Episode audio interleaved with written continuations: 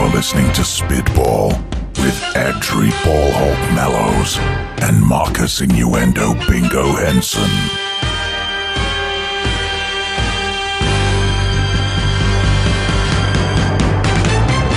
Hello and welcome to this week 16 episode of Spitball. I'm your host, Adri Ballhawk Mallows. Joining me this week, all the way from the south of France, is my co-host. Marcus Innuendo Bingo Henson. How are you, sir? Ah, bonjour, soutelon, baguette. That's, that's, that's all the French, you know. Ah, Sorry. ça va? Yeah, smile and nod. Doesn't really work on an audio podcast, but okay, nice. I'm good, mate. and on that note, uh, I'm glad you could join us again this week. It was so strange doing it without you last week, mate. Yeah, great to actually still be here on holiday, but still managed to actually sign in for a bit of a spitball. Nice work. Well, join us after this short break for the quickfire roundup of the Week 16 action. The Super Bowl is defined by spectacular plays, and those that have the longest staying power are often the longest runs. From time to time, for some teams, lightning strikes twice. He'll hand off to Smith. Timmy Smith from 58 yards. As time passes, those plays and players grow in stature. Throughout Super Bowl history, familiar faces have risen to the moment, even if it means rising and running in the opposite direction. Now, with another super stage on the verge of being set, who will join them in a run for immortality? Breaks away to the 10, to the 5. Holy cow! Let's start our quickfire action with Thursday night football in San Diego away in Oakland. In a night where Charles Woodson was honoured, it was apt that the Oakland defence helped Oakland into the overtime with a safety and a fumble recovery in the second half. Oakland's offense seems to be spluttering, and the Chargers were very unlucky with a late call, uh, touchdown call, not to be given some kind of lead, but ah, not the best game of football ever to watch. However, Oakland wins this at overtime, 23 points to 20. Into the AFC East now as the Jets played host to division winners, the New England Patriots. The Jets are really playing great football at the moment, and that continued on Sunday as the Jets defense was all over the Patriots and limited their offensive output to just three points in the first half. On the Patriots' first drive of the second half, Brady was picked off by Revis Island, which was followed by another Jets touchdown. Patriots then did what they do and they rallied late to tie the game 20 all by the end of regulation into overtime, and that's where we saw the debacle of the coin toss. The Patriots chose to kick for some bizarre reason, and the Jets took possession and promptly took it five plays down the field, with Fitzpatrick finding Eric Decker on a six yard touchdown pass to win the game and keep their playoff hopes alive. Let that be a lesson to not kick first in overtime.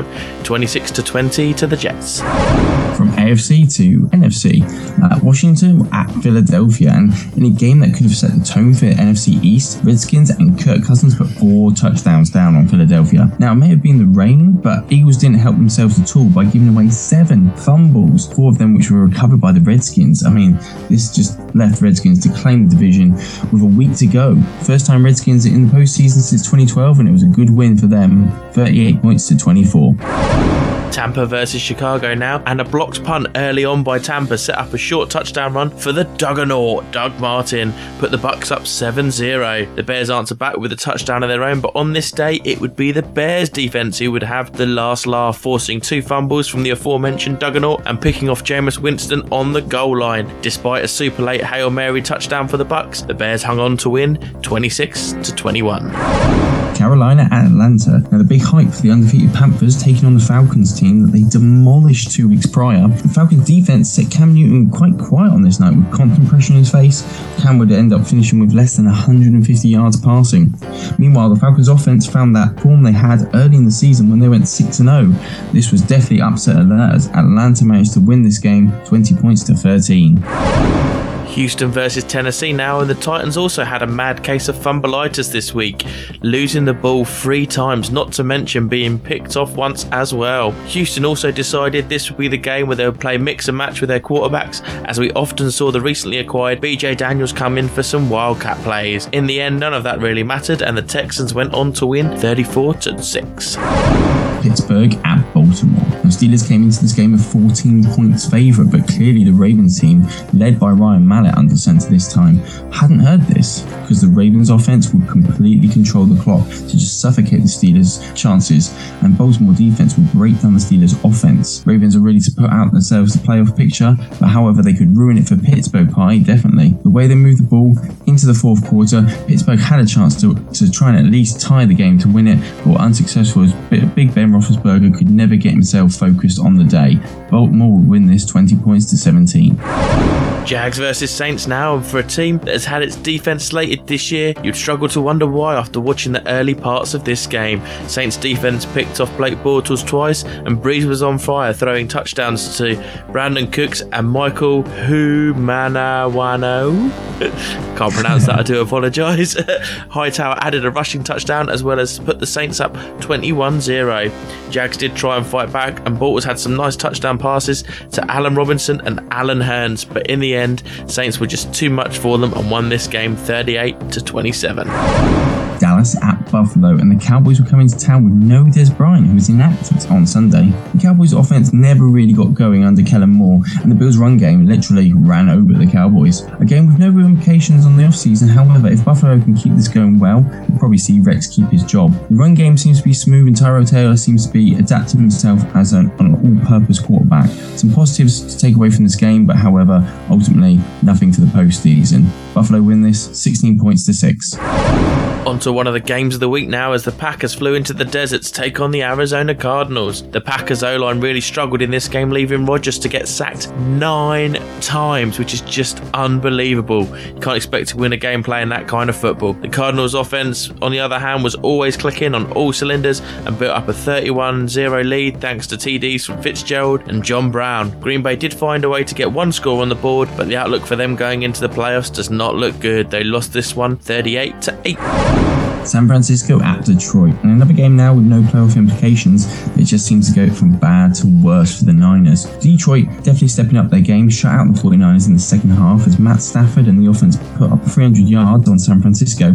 Very few positives to say about San Francisco as they look just to be getting towards the end of a very long and tiresome season. Detroit wins this one, 32 points to 17. Marcus's Rams at Seattle now, and since Jeff Fisher has been the head coach of the Rams, these games have always been really close. Seems there is nothing like this rivalry to get the Rams defense, and by the looks of things, Marcus fired up. They used this to their advantage, forcing fumbles, one of which was run back to the house by Akeem Ayers. Case Keenum was starting at QB again for the Rams, and he found a diving Kenny Britt in the end zone, putting the Rams up 16 to 0. Only two scores though, and at home you'd expect the Seahawks to come back, but despite another touchdown pass from Wilson to Baldwin, the Seahawks just couldn't get it done, and a late fumble by Russell Wilson sealed the win for the Rams 23 to 17. Cleveland at Kansas City. And it was a tale of two halves, really. Kansas found themselves a 17 points free up at the halftime with some great work from Alex Smith, who took control of the offense, and Manziel, who seemed to be completely losing his. However, second half, and Manziel found his mojo, running plays like he did in his old college days, which would lead the Browns to within one score of Kansas City and on the Kansas City 20 yard line with time ticking out. But however, the seconds just slipped away, and Cleveland could never make that last sort of play to try and take a shot for the win. Kansas City would survive this scare, but win their ninth straight game to put themselves nicely into the playoffs. Kansas City win this 17 13. Giants versus Vikings now, and after his on field antics last week, the Giants had to go through this game with no Odell Beckham Jr., and to be honest, it really did hurt them. They couldn't move the ball at all, and when they tried, they were picked off by the Vikings defense, which included a pick six from Harrison Smith. This game was so one sided it was untrue, and both McKinnon and Peterson had rushing touchdowns for the Vikings on their way to a 49 to 17 win. Indianapolis at Miami. And Colts need to win this to have a chance to win the division, reach the playoffs, really. They played a Miami team who've had some troubles of their own. Now, both offenses struggled to, to, to really move the ball. However, Frank Gore showed his bit. He's still a big time player in this league with 85 yards and two touchdowns. Now, even Jarvis Landry's acrobatics couldn't help Miami, and they fell short for Indy to stay into a contention to see that playoff place. Indianapolis wins this 18 to 12. We finish, as always, with Monday Night Football, and this week it was a clash between the Cincinnati Bengals and Denver Broncos. This game was a tale of two halves, and in the first half, it was the Bengals who were on top thanks to a touchdown from AJ Green and a rushing touchdown from receiver Mohamed Sanu out of the Wildcat formation. The Bengals were up 14 3 at the half and into the second half, and the Broncos finally got their offense moving thanks to Emmanuel Sanders. As time was starting to run out, the Broncos found themselves in a position to kick the winning field goal, but McManus completely shanked the kick left of the post. It was an ugly, ugly kick, a bit like Marcus's ugly face. On their first drive in overtime, the Broncos went the length of the field and got a field goal, but as we know, the new rules mean Bengals had a chance to win it, but a fumbled snap on second and 10 gave the game to the Broncos 20 to 17. Who are you? I don't even know your name. What's your name? Turn around. Let me see your name. Turn around. Let me see your name. Turn, turn around. I don't know you, bro. You're having one of those days. Hey, baby, you're having one of those days. I say that to say this. If you wouldn't have did what you would have did, then we wouldn't have been where we was at to get what we got. That just don't make no sense, dog. Marcus, put your shoe on. Put it on. Jeez. I can't face with these clothes. I'm a teeth. I think I trim my tooth. Wish I had some gold so you can bite me some teeth. We come on now to our weekly musings, and with the playoffs just around the corner, it seems appropriate to talk about the playoff picture in both conferences now. Before we do that, I think young Marcus has something he wants to talk about regarding the playoffs. I was just scratching my brain about it and looking at, you know, how the playoff picture works. And of course, now the NFC is pretty much uh, all set in. This upcoming week, especially for NFC teams, is kind of done. I don't know. I said a few weeks ago about, oh, should change the format for winning teams. All right. So now I'm thinking about a new format. What if we made the wild cards a eight team bracket? One plays eight, two plays seven, three, six, yada, yada, yada, yada. So you've got more teams, meaning there's more chance for that big upset team, that number eight, to come in and get their way to the Super Bowl, kind of like the Giants did a few years ago, doing it the hard way, the underdogs. We all love it. And it just sort of gives that chance that more teams in the mix, more to fight for. But if you do that, you're going to be more likely to have more teams without a winning record in the playoffs themselves, which I know is something that really grinds your gears. I mean, it does, but then again, if you'd have more opportunities, the fact is we're going to lose the Steelers or the Chiefs or the Jets or one of those teams with a winning record. Now, if you had eight teams, effectively you're going to have more chance for if you've got a season where there's there's more winning teams, especially if you've got one division that's got a lot of teams that are doing well, or two divisions that have got lots of teams doing well. Like now we've got the AFC North that's doing very well, but we've also got the the AFC West and also the AFC East. You know, lots of teams doing well. If you had two extra spaces, you could get the Jets, the Chiefs, the Steelers all in. The Colts were probably going to finish on a winning record as well. They're all going to be in there, so it could all effectively work. It could do, but just to be a, a pain in the backside and awkward to you as always. Oh, well, if you have eight teams, there are going to be teams that are sewing up positions a lot earlier in the season and having a lot less to play for earlier in the year. Whereas at the moment, a lot of the time it does come down to week 16 and 17, especially the way they've put the division games at the beginning and the end of the season. So personally, hey, I think if it ain't broke, you don't need to fix it. I love this playoff format. And you know what? Teams have been going without that have had winning records for the last, I don't know how long. It seems to work. People with winning records just need to accept it how it is. And uh, for me, I think just crack on. Unless you get a bigger league, then you need to expand it according to how many teams you've got in the league. But, you know, personally, I would stick with, with how it is. Moving swiftly on to the NFC playoff picture, as you were mentioning there. Um, all six teams are indeed locked in. So we have Carolina, Seattle, Arizona, Minnesota, Green Bay, Washington. The only thing that's not settled is who's going to win the NFC North. That comes down to the Minnesota Green Bay game this coming weekend. So whoever wins that will win the NFC North and be the third seed in the playoffs. Whoever loses will be the fifth or the sixth seed, and it depends on Seattle's result as to whether they finish fifth or sixth. So there's still a few things to play for there um, in that NFC playoff picture. And who do you think out of those six teams is going to make it. In fact, actually, no, I'll tell you what, we'll do the AFC first, then we'll come on to Super Bowl predictions. But, you know, of those playoff teams, Marcus, who are you liking at the moment, sort of form wise? Um, I still have to think that for the best overall team in the league has to be the Cardinals on the NFC side. I think the Atlanta game did show some some chinks in the armor from NFC uh, for for the Panthers. So I think they're not sort of as undefeatable. And there's been a couple of scares this year. So I think that the the dominance of that defense that is scary. Um, that Arizona defense and with Palmer healthy, yeah, there's a lot to play for there and this will probably surprise you, but I have to agree. I think Arizona are probably the form team at the moment, just with how they're playing and all the different um, components they've got, making that a, a world class team. Going to come on he to agrees the. with me, ladies and gentlemen. He agrees with me. I know it makes a nice change, isn't it? A bit of yin and yang, mate. Um, AFC playoff picture now. Kansas, Denver, New England, Cincinnati are all locked in. The AFC South is still up for grabs between Houston and Indianapolis, but if Houston win, they are in.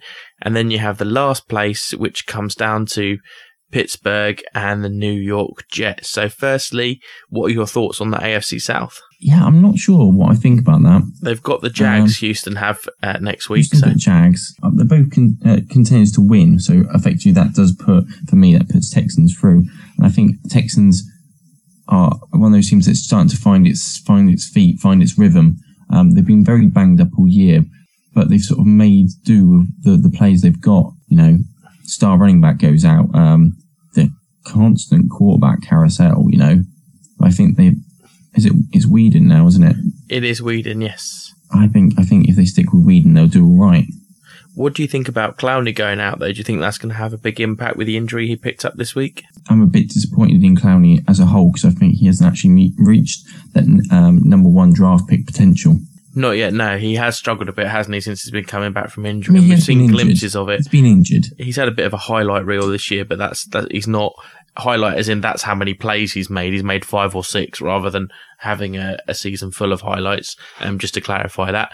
Um, we'll come on then to the last place, the the sixth seed, um, Pittsburgh Steelers or New York Jets. Well, we know that the New York Jets have got um, the Buffalo Bills, I hear they're a really awesome team. Not not being biased at all there, but I've got a feeling that you know they may they may sneak a, a victory there, Buffalo, and um, Pittsburgh have got Cleveland. So again, who do you think is going to win that race for sixth place between the Steelers and the Jets? Jets. Sorry, when you topple New England Patriots, you've got you've got a chip on your shoulder. You've got confidence going into the the Buffalo game. Buffalo, I mean, you've not had a bad year. What you seven and eight? Uh, seven and eight at the moment. It's yeah, awful. It's not an awful year. And I think there's a lot of games that you should have won that you haven't won. Um, but I just think offensively, the, the still needs to be what you know. Tyrod Taylor needs a little bit more of a right, am I going to run it? Am I going to pass it? it? needs to be a bit more decisive. Sometimes he just looks a little bit too much. Oh, do I run or pass? Um, and I think the Jets defense will just be like, you're going to do neither. Boom, put him on the deck. Pittsburgh over, over Cleveland. I mean, I would have said against Ravens was a dead set, but you know, you never know. Could Manziel bring out some magic? But either way, you're going for the Jets to win and go into the playoffs. Yes. Okay, well, we're going to finish off this little segment then. We've, uh, we're a bit closer now to come back to Super Bowl predictions. So, would you like to go first or second with your Super Bowl pick? I don't mind going first. Yeah, fire it out there, mate. Let the people know. Let the people know what Mr.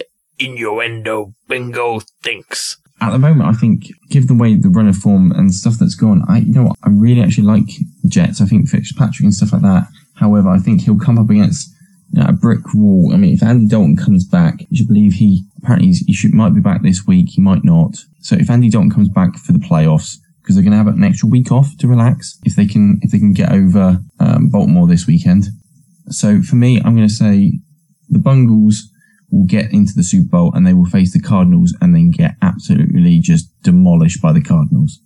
Okay, it's interesting. Well, the Super Bowl I've gone with, I've gone with Arizona as well because I just think when you look at their coaching, you look at their players, you look at the form of Fitzgerald and Palmer and downtown John Brown. I mean, they just have so many ways to beat teams. And then don't forget course, now David Johnson now coming in as that running back. Oh, of course, yeah, absolutely, yeah, Beast Mode 2.0 um, coming in at running back, and they've just got so many ways to beat you, and they can they can get up a lead And then when you think you can try and stop the run, you can't because Johnson's obviously a, a great running back. But I'm going for New England. So an Arizona versus New England Super Bowl because as bad as they play and as bad as they played against the Jets this week, I don't see Belichick making that same mistake twice. If they come up against them in the playoffs, which they may do if Jets finish sixth and go through the wild card stage, then they'll have a nice little trip up to New England again.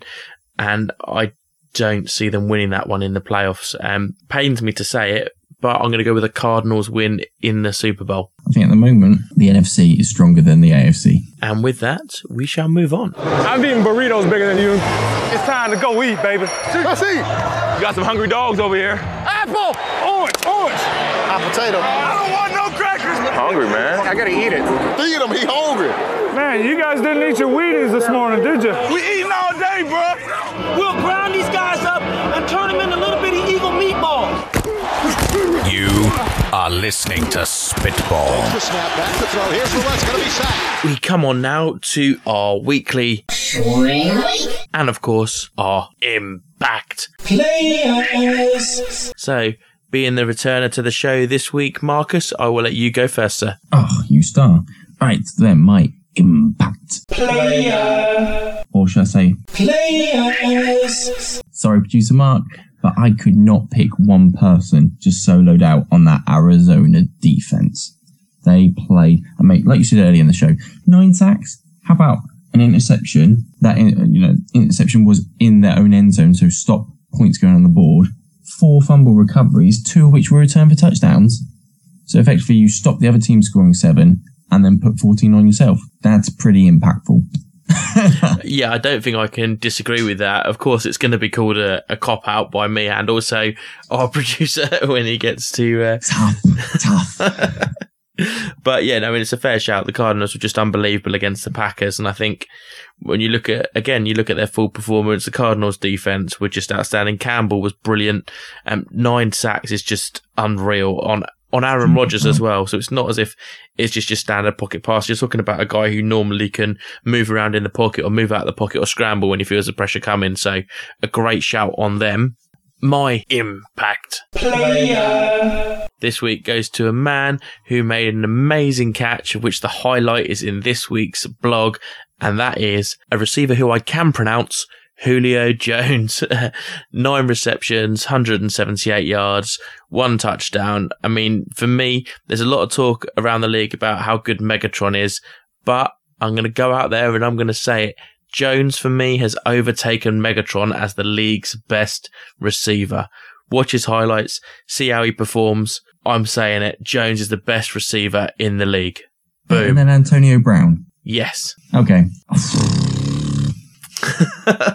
As you can tell, ladies and gentlemen, he has got the answer wrong. Fair Oh, enough. dear. This is a big argument, though, isn't it? You could make a case for both, but for me at the moment, just when you Oh, watch how he four or plays, when you watch yeah. some of the catches he makes, Brown makes some great yards after catch and is lightning, has some amazing celebrations, but when you look at the complete package, um, with the height, the catches he makes, um, some of the insane catches he makes, that's why I'm saying, boom, Julio Jones. Marcus obviously disagrees, so we should probably move on. Right then, I'll tell you what, why don't I get on that? And this one is actually, it's almost like a, a request we've taken just for a special listener out there. Um, actually, this is from me talking it over with the Raiders number one fan, which is my dad. And this is Raiders to ruin the Chiefs playoff party. 55 point swing to the Raiders to win by between three to five points.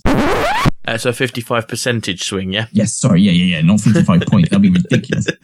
Yeah, That's a confident 45. Raiders fan right there. No, we're talking three to five points, literally. Field goal, maybe. You know what? They've had a, um, a safety in the last two games, maybe another one in there. So, yeah. Okay, well, um, good luck with your swing, Mr. Henson Senior, as that's where that one's obviously come from. So we'll see how he gets on when we come back to it next week. Maybe you can guess better than me. Maybe you can do it better than me as well, to be fair, my friend.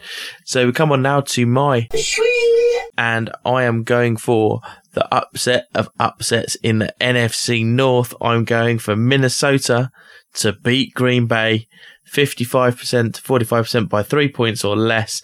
The Green Bay Packers are just going to get run over. That Minnesota defensive line is very similar to the Cardinals. You've got Griffin on one end, um, and then you look at the way they back up in the secondary. Smith, the linebackers they've got. Marcus is agreeing me. He's got his thumbs up. So Minnesota to Green Bay. You may not have heard it here first, but you have heard it here. So just remember that. Spamhead Productions are a small independent sound recording company based in rural Hertfordshire. We specialise in creating content for all your podcasting needs, whether it be field recordings, Vox Pops, or capturing the atmosphere during social events. Editing is a very time consuming job, so Spamhead Productions are on hand to take away some of the burden for you. Just advise us on how you'd like your content to sound, and we will do the rest. We can even help you design and manage a website for your podcast too. Visit us now, spamheadproductions.weebly.com. That's spamheadproductions.weebly.com. Well, that wraps it up from us for another week. All that remains is for me to thank Mark Taylor, our producer from Spamhead Productions, my beautiful, there you go, I'm making up for earlier, my beautiful, Thank beautiful co host, Marcus. Thank you very much, sir, and thank you for joining us from the south of France. Is this is okay? I will say au revoir to you and all the lovely listeners. Indeed. Remember, we are downloadable on iTunes. If you want to get in touch with us, you can tweet us at Adri Mallows, at Ballhawks Nest. Or at Marcus underscore innuendo. And if you want to get in touch with us via email, remember, Hey guys, if you want to get a hold of Audrey or Marcus, send them an email at ballhawksnest at gmail.com. and until next time, football fans, stay safe, take care, and thanks for stopping by.